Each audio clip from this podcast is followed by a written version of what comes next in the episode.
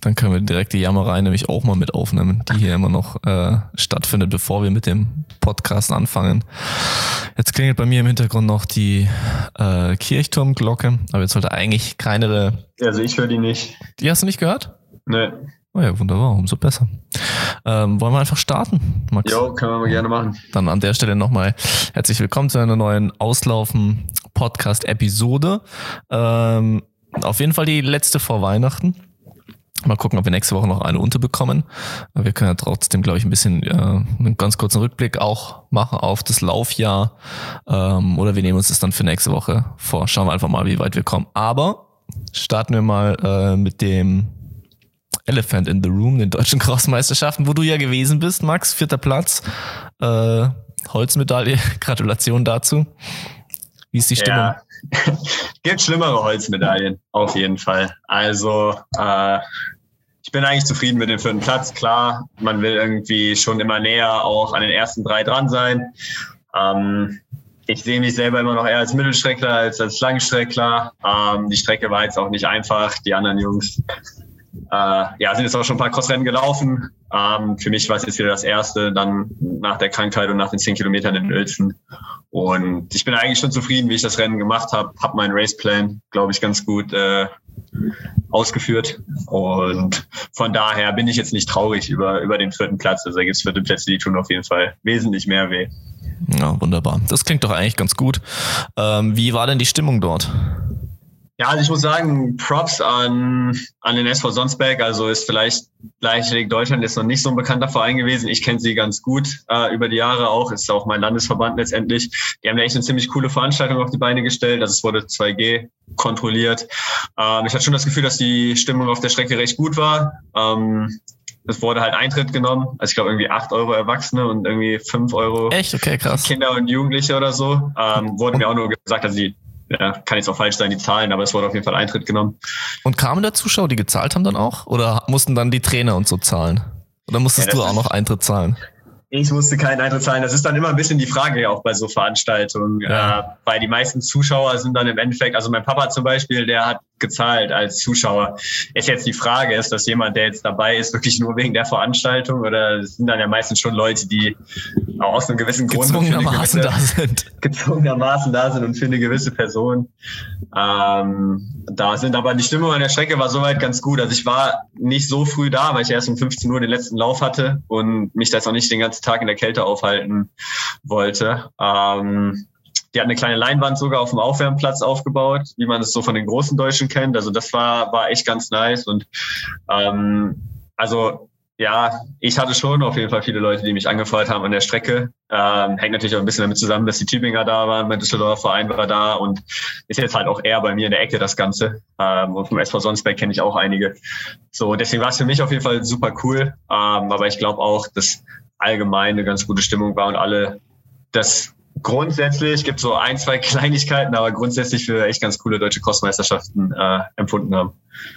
Okay, genau. Es gab ja auch einen Livestream über YouTube. Ich weiß nicht, ob der jetzt auch immer noch online ist. Mir wurde erzählt, dass der zwischenzeitlich runtergenommen war. Ich weiß nicht, ob der wieder online ist. Hast du das auswendig? Weißt du es auswendig? Ja, da habe ich auch ein bisschen mit dem DLV noch geschrieben gehabt. Also der Grund, warum der nicht wieder hochgeladen worden ist oder so runtergenommen worden ist, ist, weil halt im Hintergrund GEMA-pflichtige Musik läuft. Ach, okay. Deswegen ist er nicht hochgeladen. Mhm.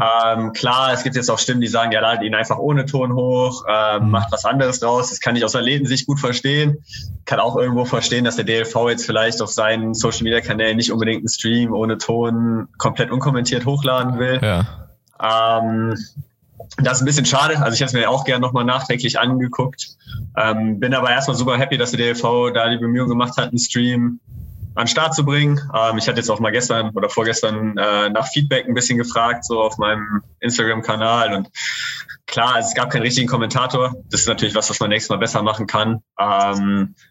Die hatten nur den Stadionsprecher und das ist dann natürlich immer schon ein bisschen schwierig, so wirklich gut durchs Renngeschehen zu führen.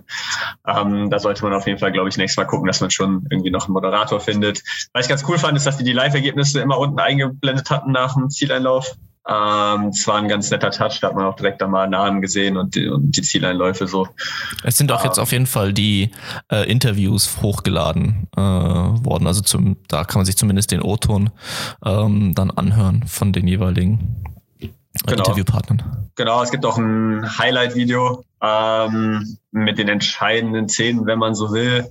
Kann man jetzt auch drüber streiten, ob das das professionellste, modernste, zeitgemäßeste Highlight-Video der Welt ist.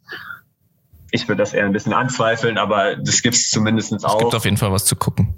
Genau, und ja, ich sag mal aus meiner Sicht, ich bin jetzt ein bisschen mehr in diesem Livestream-Thema auf einmal drin gewesen, war es, glaube ich, ein echt wichtiger erster Schritt.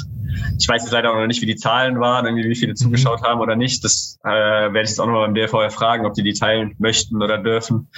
Aber ja, ich glaube, ein wichtiger erster Schritt und jetzt kann man Stück für Stück gucken, wie man darauf vielleicht aufbauen kann und ich hoffe, dass der DLV dann auch dieses Projekt halt weiterführt. Ja, man kann jetzt nicht direkt erwarten, dass alles anders ist von heute auf morgen. Von daher müssen wir da kleine Schritte gehen und dann. Ja, dann bin ich auch mal gespannt, was denn wirklich die Zahlen da gewesen sind. Das stimmt, das wäre natürlich interessant auf jeden Fall zu wissen, wie viele Leute da dann eingeschaltet haben. Genau, aber ich denke, auf jeden Fall cool, dass man überhaupt die Möglichkeit hatte. Ja, denke ich auf jeden Fall ein gutes Zeichen. Wollen wir die Ergebnisse ganz kurz durchgehen? Ja, können wir gerne machen. Genau. Starten wir doch einfach so, wie die Läufe auch stattgefunden haben. Da war dann der erste, wir klammern jetzt mal die Altersklassen, die älteren Semester klammern wir mal aus. Da gibt's Ärger. Starten mit der Männermittelstrecke, wo Johannes Motschmann gewonnen hat. Doch recht deutlich auch. Ja, Favoritensieg auch. Also kann man, glaube ich, sagen. Der war der Haushofer-Favorit, ist auch direkt von Anfang an nach vorne gegangen und hat da nichts wirklich anbrennen lassen. Er ist kurz gestürzt in der zweiten Runde. Das ist auch sowas, wo ich mir denke, keine Ahnung, wenn ich eine Social-Media-Abteilung vom DLV wäre oder der Social-Media-Beauftragte, das sind halt schon irgendwie die Clips, die ja viral gehen könnten oder die zumindest ein gewisses Interesse zeugen. Also er hat sich nicht verletzt, er hat auch am Ende gewonnen. Es ist niemand zu Schaden gekommen. Es ist niemand zu Schaden gekommen, aber da habe ich mir auch gedacht, das war auch im Highlight-Video nicht zu sehen, so, ja, aber das sind doch irgendwie so, also niemand will Stürze, das ist das gleiche irgendwie im Radsport oder im Motorsport oder beim Skifahren, so. Das ist trotzdem spektakulär. Aber trotzdem ist es spektakulär und es war ein bisschen schade, dass man das vielleicht nicht nochmal gezeigt hat, aber ja, Johannes Motschmann sehr souverän die Mittelstrecke gewonnen. No runners were harmed. Konstantin Wedel dahinter Zweiter aus Regensburg und dann Brian Weisheit vom LSC Höchstadt, 97er Jahrgang auf Platz 3. Ja, genau. Und dann auf Platz 5 noch Robert Baumann. Bei dir aus der Trainingsgruppe jetzt sozusagen, ne? Wenn ich Platz 4, wenn ich Christoph Kessler jetzt nicht erwähne, wenn wir schon Platz 5 erwähnen, kriege ich Ärger. Muss man jetzt auch nochmal Kudos raushauen. Also sowohl an Konsti als auch an Brian. Konsti Wedel ist ja Valencia Marathon gelaufen. Und dann Mittelstrecke zu rennen? Ein paar Wochen. So, dann Mittelstrecke und dann da Silber zu holen. Starkes Rennen von Konsti und Brian Weisheit aus der Running Gags Crew. Also auch da mal Shoutout an die Running Gags Crew.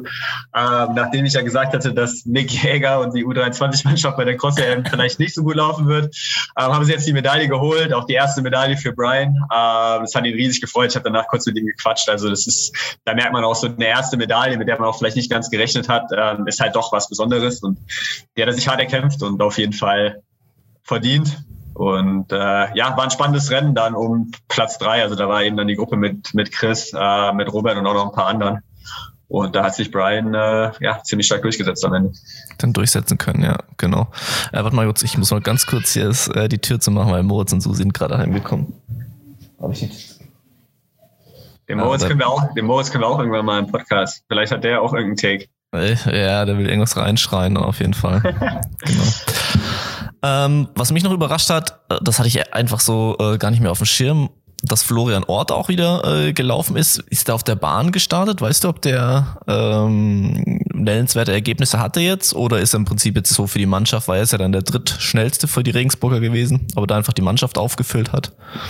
Ja, der ist ja auch bei den 10 Kilometer der in Uelzen gelaufen. Mhm. Da war der einen Platz vor mir. 2-3 Sekunden oder so, da ist er Siebter geworden.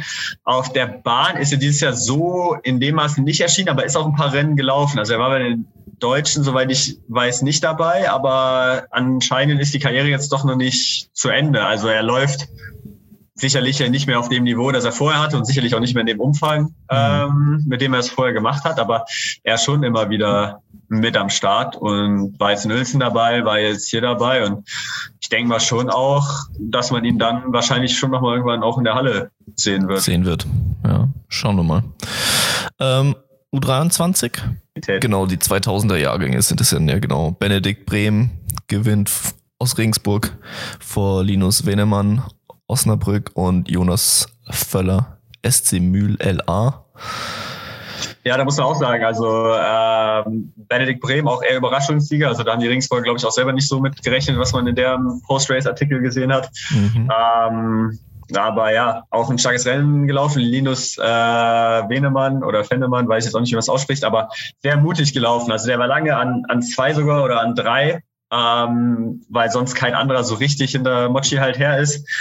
Florian Ort hat es mal ganz kurz probiert, aber da war Linus die ganze Zeit echt relativ weit vorne.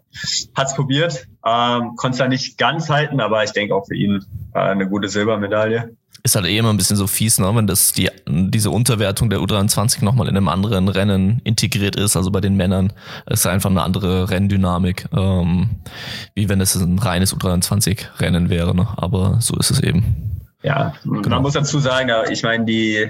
Ist doch nicht so relevant irgendwie, ne? Ja, die riesen U23-EM-Starter, also nicht U23-EM, Cross-EM-Starter waren ja jetzt auch nicht am Start auf der Mittelstrecke. Und die gelaufen sind überhaupt, die waren auch alle eher so, Ja, ich darf jetzt nicht wieder gegen die U23 schießen. Nee, aber ich meine, es ist jetzt ein bisschen schwierig aus meiner Position als aktiver Athlet zu sagen, aber ich glaube, wir haben auch alle beim Auslaufen drüber geredet, deswegen kann man schon sagen, auch wenn man es objektiv betrachtet, die Langstrecke war besser besetzt als die Mittelstrecke. Mhm, so ja. Bei den Männern. Und ich glaube auch, ich habe mich mit Fabian Clarkson drüber unterhalten, der beim Auslaufen so ein bisschen meinte, er wäre mal Mittelstrecke gelaufen, der hätte bestimmt eine Medaille geholt, der ist nachher auf der Langstrecke Fünfter geworden. Ich glaube schon, dass von den ersten 5, 6, 7 auf der Langstrecke die meisten eine Medaille hätten holen können auf der Mittelstrecke. Ob man jetzt Johannes geschlagen hätte, ist eine andere Frage, so gut wie da drauf ist. Aber das Feld war auf jeden Fall dichter besetzt auf der Langstrecke. Machen wir weiter mit U18 noch, der Vollständigkeit halber, mit Lukas Erle. Gewinnt von der LG Brandenkopf, Hamza Hariri von der Leichtathletik SG Eschweiler und Silas Zahlten, LG Brilux Münster. In dem Endspurt gegen Glenn Kochmann. Die waren zeitgleich am Ende. Also auch da wieder packender Kampf. Fand ich auch schön zu sehen. In der U18 hatten wir 81 Teilnehmer. Ich glaube, das ist ein ganz gutes Feld. Auch relativ viele Mannschaften, die da am Start waren. Ja, Lukas Erle, Deutschlands Nachwuchsläufer des Jahres, hat's gewonnen. Von allen, was man... Ja, mal schauen, wo Lukas Erle in 4, 5 Jahren ist. Ich wünsche ihm da viel Erfolg. Bin ein bisschen skeptisch, was man so vom Background gehört hat, aber... Wieso? Ja, ich meine, er kommt aus Villingen auch, also hier auch aus der Ecke, und wir haben ja auch ein paar Villinger in der Trainingsgruppe, und schon eher jemand, der auch früh auf Berglauf gegangen ist, auf eher längere Strecken, der jetzt auch nicht wirklich so den Kick hinten raus hat. Mhm. Und ja, ich wünsche ihm nur das Beste, aber das ist manchmal so das Phänomen, was man dann nur 18 sieht, dass so Langstreckenmonster oder so, die halt auch einfach schon viel gemacht haben, dann in der 18 so Rennen dominieren. Ich meine, er war jetzt auch 13 Sekunden vorne, also er hat das Ding schon locker gewonnen, und dann ist es aber manchmal schwierig, dass die das dann hinten raus umsetzen können. Deswegen bin ich da mal gespannt. Aber auf jeden Fall ein gutes Rennen gemacht in Sonsbeck. Hüpfen wir weiter zur weiblichen Jugend U18, da gewinnt Kira Weiß von der KSG Gerlingen vor Rebecca Bierbrauer, Silvesterlauf Trier auf jeden Fall, und Caroline Hinrichs, VfL Löningen. Ja, auch da alle irgendwie innerhalb von die ersten 4 innerhalb von 15 Sekunden. Kann man jetzt nicht von einem totalen krassen Endspurt rechnen, aber trotzdem eng zusammen. Ja, aber jetzt Rebecca Bierbrauer, die muss doch, also wir brauchen Rebecca, du musst es bis in den Erwachsenenbereich schaffen, bis in die deutsche Spitze, weil wie geil wäre das denn? Der Name Rebecca Bierbrauer. Achso, also Deutschland mit einer Rebecca Bierbrauer am Start, das wäre doch geil. Alle Klischees abgehakt. Das feiere ich. Ich bin neuer Rebecca Bierbrauer-Fan. Naja, dann würde ich sagen, du gründest direkt mal einen Fanclub. Mach ich. Da wird dir bestimmt über die Feiertage irgendwas Gutes einfallen. Gehen wir zu U20 bei den Frauen. Mia Jorenka gewonnen, auch Cross-EM-Starterin, also das war ja die abgeräumt haben bei der Cross-EM. Bisschen jetzt die Reihenfolge durcheinander gewürfelt. Da sieht man auch wieder, wie unterschiedlich dann Cross durchaus ist. Mia Jurenka gewonnen vor Johanna Pulte. Da hat sich dann noch Charlotte Römer, die nicht bei der Cross-EM war, dazwischen geschoben. Dann Anneke Fortmeier, die in Dublin Fünfte war, zweitbeste Deutsche an 4. Leonie Borchers, Rahel Brumell, Fabian Meyer. Ja, war ein Rennen, auf das ich mich eigentlich gefreut habe, weil, also so dicht wie die in Dublin zusammen waren, war es auf jeden Fall ein gutes Rennen. Ich habe so ein bisschen verfolgt, als ich gekommen bin. Da war, glaube ich, Mia, sie hat mit 9 Sekunden gewonnen am Ende, hatte schon auch immer die Lücke relativ zeitig gehabt und die ist auch nicht wirklich zugegangen. Emma Heckel hat sich für den Start in der U23 entschieden, die war da nicht am Start. Deswegen auch gutes Rennen, spannendes Rennen. Was ich da ein bisschen schade fand, nur 33 Teilnehmer in der weiblichen U20. Und was ich doppelt schade finde, ist, in der Mannschaftswertung gab es nur 3 Mannschaften, die überhaupt angetreten sind oder zumindest ins Ziel, in die Wertung gekommen sind. Und das ist doch was ich dann schon irgendwie erstaunlich fand. So einerseits haben wir da echt viele gute Mädels am Start. Das hat Dublin ja gezeigt, aber irgendwie ist es dann doch schade, wenn man einfach nur antreten muss, um eine Bronzemedaille bei deutschen Cross in der Mannschaft zu gewinnen. Also ich weiß nicht, ob das immer schon so war, da habe ich jetzt nicht die Statistiken, aber das kam schon ab und zu mal vor zumindest, ne? So bei den Jungs war es auf jeden Fall so, dass da überall zumindest 7, 8, wenn nicht mehr Mannschaften am Start waren. Und ja, das wäre schon schön, wenn wir da auch einfach ein paar mehr Athleten, Athletinnen hätten. Ja, gibt halt dann wahrscheinlich immer ganz viele Vereine, wo dann irgendwie so 1, 2 Starterinnen mit am Start sind und dann, ja, brauchst halt auch erstmal 3 Leute, die ja auch dann irgendwie Lust haben. Ja, aber andererseits, es ist Cross, so, also da hast du ja keine Quali, kein nichts und wir sind auch mit dem Düsseldorfer Verein relativ oft deutsche Crossmeisterschaften gelaufen, wo jetzt Leute dabei waren, die jetzt nicht unbedingt, die hätten sich nicht für deutsche Einzelmeisterschaften qualifiziert können, ja. Oder sind jetzt auch nicht unbedingt vom Niveau her Leute, wo man jetzt sagen würde, okay, die laufen eine deutsche Meisterschaft, aber bei Cross geht's eben und da nehme ich Shoutout an SFD 75 Düsseldorf, wir haben in der U23 Mädelswertung Bronze geholt mit der Mädelsmannschaft. Gratulation auch dann von meiner Seite aus, ja. Danke. Auch nur von 3 Mannschaften leider. Was habt ihr geholt? Bronze? Bronze, ja. Also wir waren Dritter von 3. Aber das zeigt halt so, da sind auch einfach Mädels, so die haben Lust am Laufen. So sind die jetzt vorhin unter den Top 10, 15? Nein, sind die nicht. Aber es macht denen Spaß, die stellen sich hin und mich freut es natürlich riesig für die, dass die belohnt worden sind. Aber ich würde mir schon wünschen, dass da mehr Mannschaften am Start sind. Und bei Cross ist so, natürlich ist Cross hart, aber es ist der einfachste Weg, um an der DM teilzunehmen, das auf jeden Fall, ne? Ja, und das ist ja auch ein schönes Erlebnis. Also die waren alle überglücklich, dass die, also mal losgelöst von der Bronzemedaille, dass die da waren, dass die mal eine DM miterlebt haben, dass die in dem gleichen Rennen wie eine Alina Reh gelaufen sind, etc. Ja. pp. So, und das sind ja alles auch Sachen, die wichtig sind. Nicht nur, wer ist unter den ersten 3, 4. Gebe ich dir recht. Stimmt. Kann auch ein schönes Erlebnis sein. Oh, bei Cross. Männliche Jugend U20. Tom Förster gewinnt vor Bastian Rochen und Kurt Lauer. Relativ klare Sache auch. Danach ein bisschen größere Lücke. Genau, hast du das Rennen irgendwie noch verfolgt? Fällt dir dazu noch was ein, oder? Nee, habe ich tatsächlich gar nicht verfolgen können. Da kenne ich jetzt tatsächlich nichts. Okay, alles klar.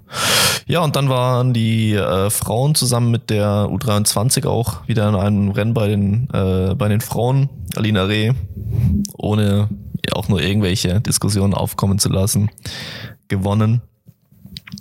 Vor Lea Meyer und Dominika Meyer, die dann Dritte geworden ist. Ja, nee, so einfach kannst du das nicht sagen, dass Dominika Meyer Dritte geworden ist, weil Eva Dieterich, auch übrigens Trainingsgruppe Tübingen, startet für Laufteam Kassel, ist zeitgleich Dritte geworden, hat die U23 damit gewonnen und das war nach dem Rennen noch eine ziemlich große Diskussion, weil es irgendwie nicht geschafft worden ist, ein richtiges Fotofinish am Ziel zu installieren. Ach was, okay. Und Dominika Meyer, das ist auch so ein Clip, den man hätte vielleicht mal auf Social Media posten können, ist so ein bisschen jubelnd auf die Ziellinie zugelaufen und dann hat Eva noch 2, 3 schnelle Schritte gemacht und sich nach vorne geworfen. Ja. Dann waren die mehr oder weniger halt zeitgleich, beziehungsweise man hätte halt ein Fotofinish gebraucht.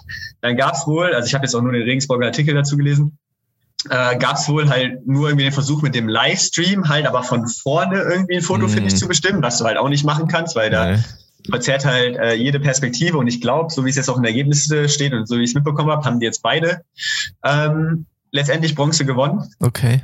Aber da kam von den Regensburgern schon auch ein bisschen Kritik auf, so eigentlich schon schade, dass wir das irgendwie nicht hundertprozentig genau bestimmen können. Das ist schon eine deutsche Meisterschaft, das sollte schon möglich sein, herauszufinden, wer jetzt Dritter gewesen ist. Ja. Und wenn dann nach Fotofinish immer noch unentschieden ist, dann ist es ja okay, aber also das gehört halt irgendwie so zu den, auch wenn es ein mega unsportlich, ein mega unspektakuläres Equipment-Teil ist irgendwie, so brauchst du halt doch die Zielkamera.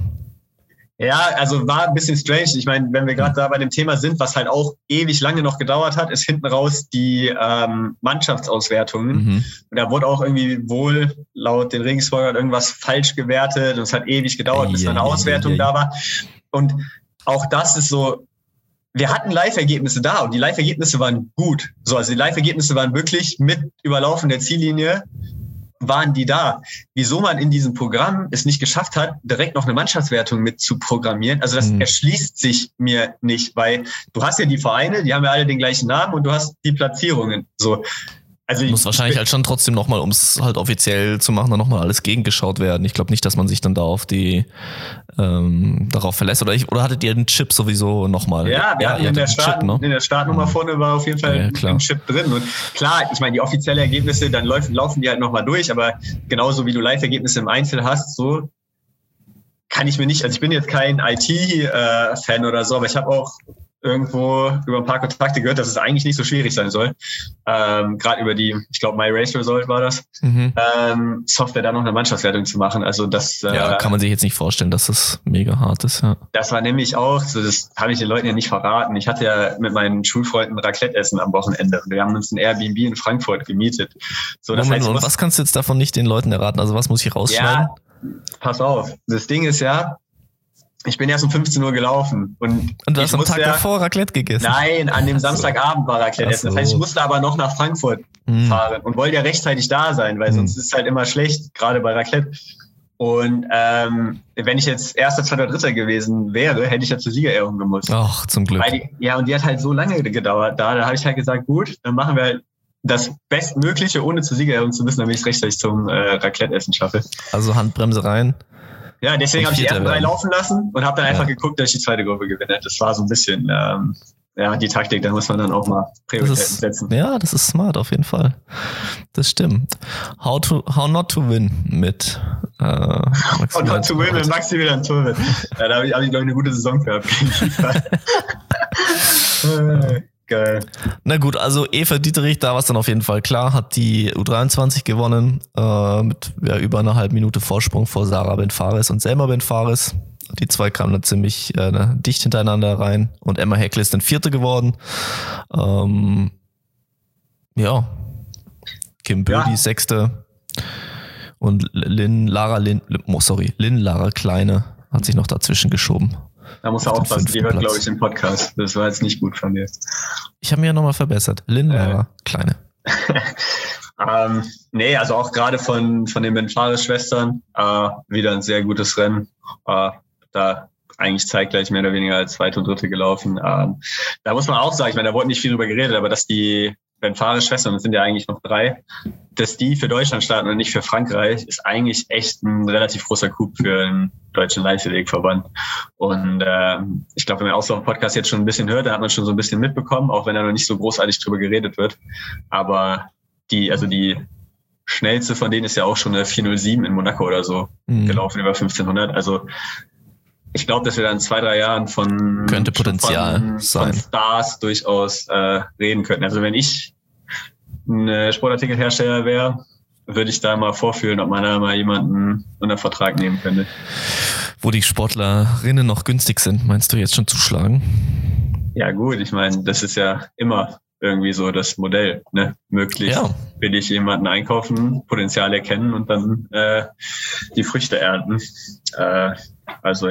Und Lea Meyer, auch immer noch mal was Frauenrennen angeht, fand ich auch echt stark, dass sie jetzt auch wieder im Cross Zweite geworden ist. Also sie ist ja irgendwie, glaube ich, in Pforzheim dann nicht gelaufen, aber hatte schon vorher bei den deutschen Hochschul-Cross-Meisterschaften relativ deutlich gewonnen und da auch dann vor so Cross-Spezialisten wie Dominika Meyer, Eva Dieterich zu bleiben, ist auch von Lea echt wieder ein starkes Rennen gewesen.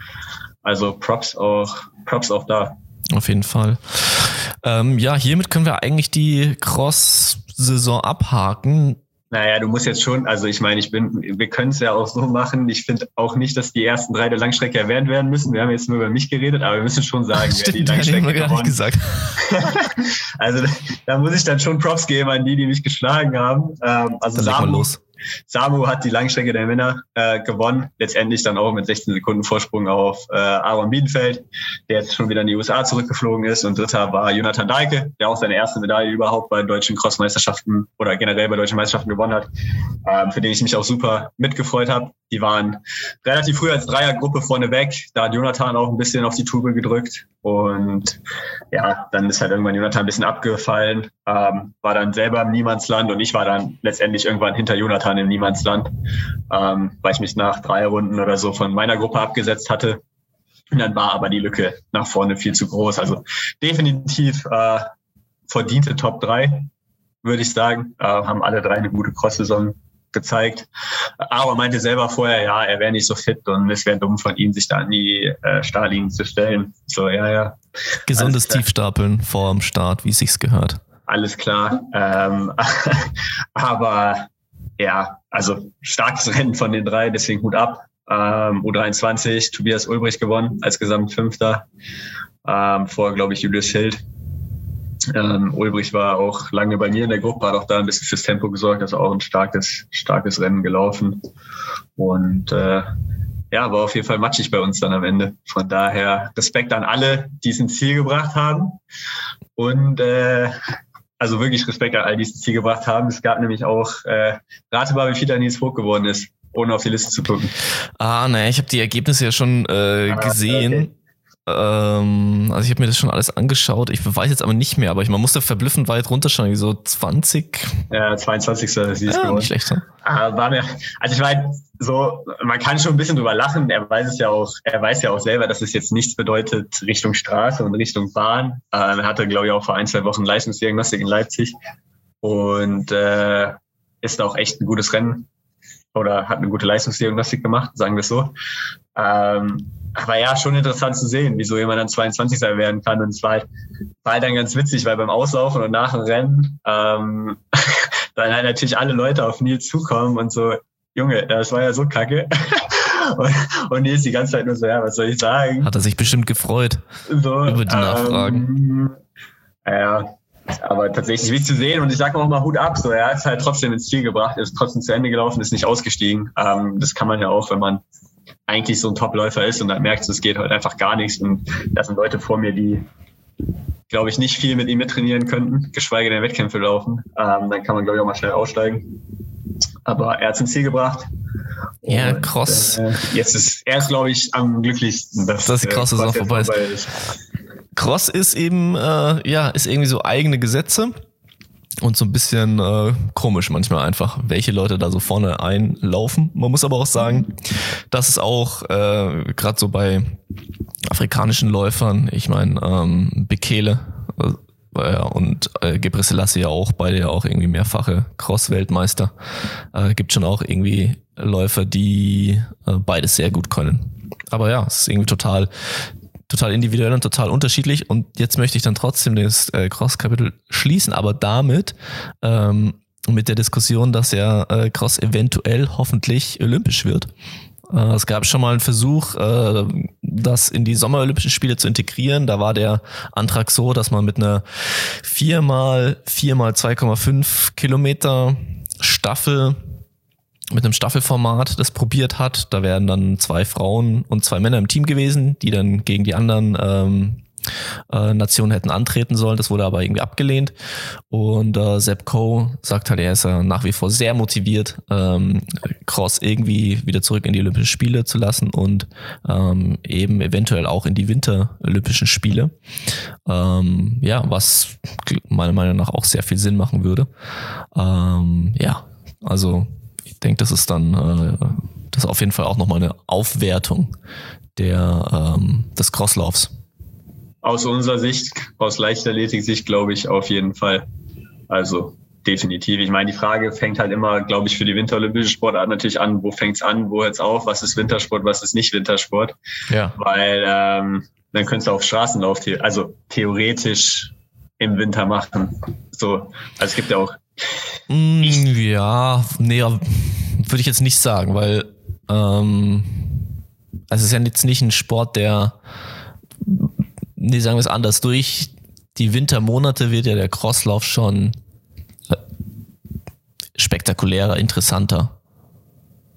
Und wird ja auch in der Laufszene nirgendwo im Sommer gelaufen, oder? Also gibt es jetzt irgendeinen Verband, der im Sommer... Naja, aber wenn du einen Cross in Kalifornien hast, NCAA oder so... Dann ja, definitiv.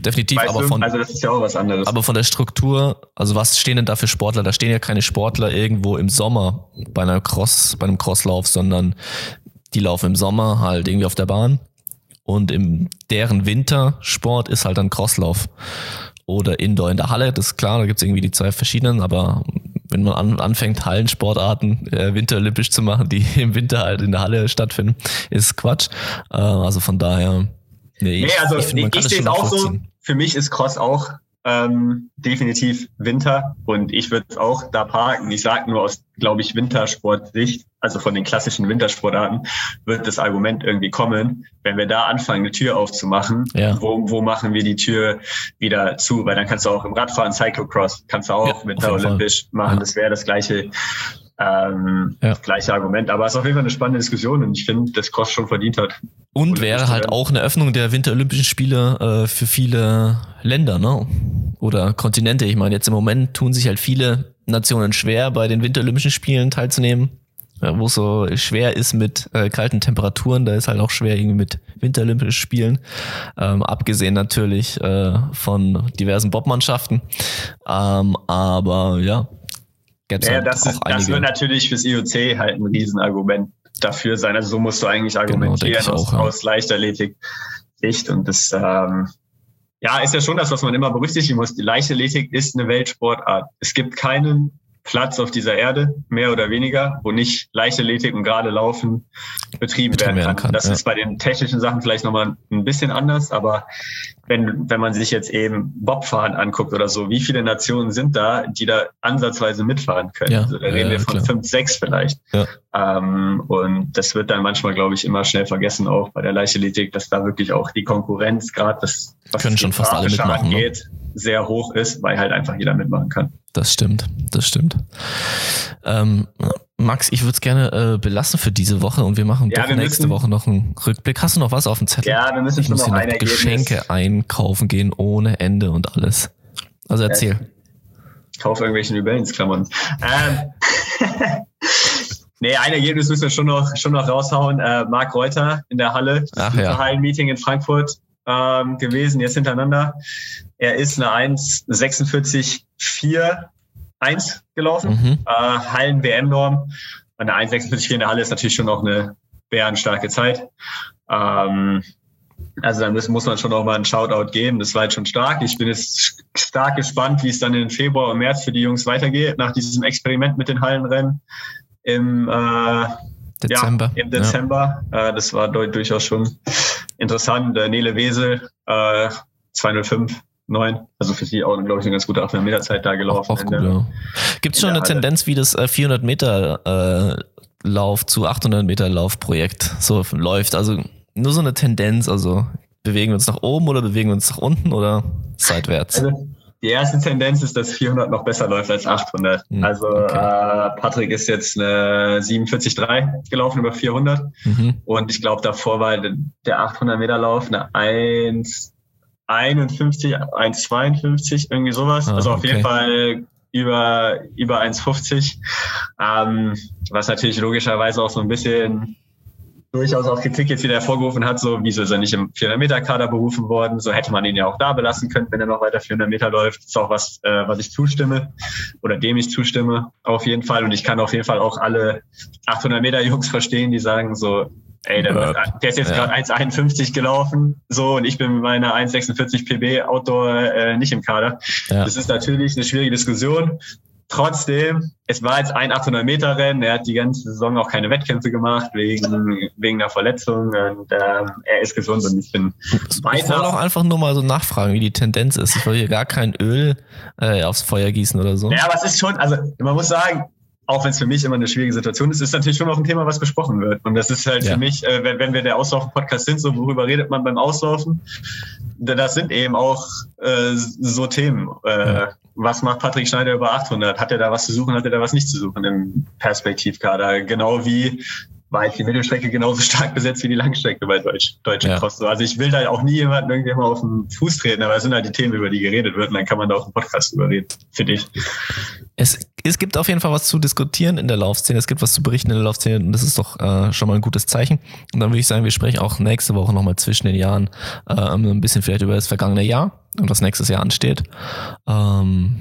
Ich muss das erstmal alles irgendwie auf dem Schirm wiederbekommen, was so los gewesen ist dieses Jahr. War dann doch alles irgendwie sehr ereignungsdicht, würde ich sagen.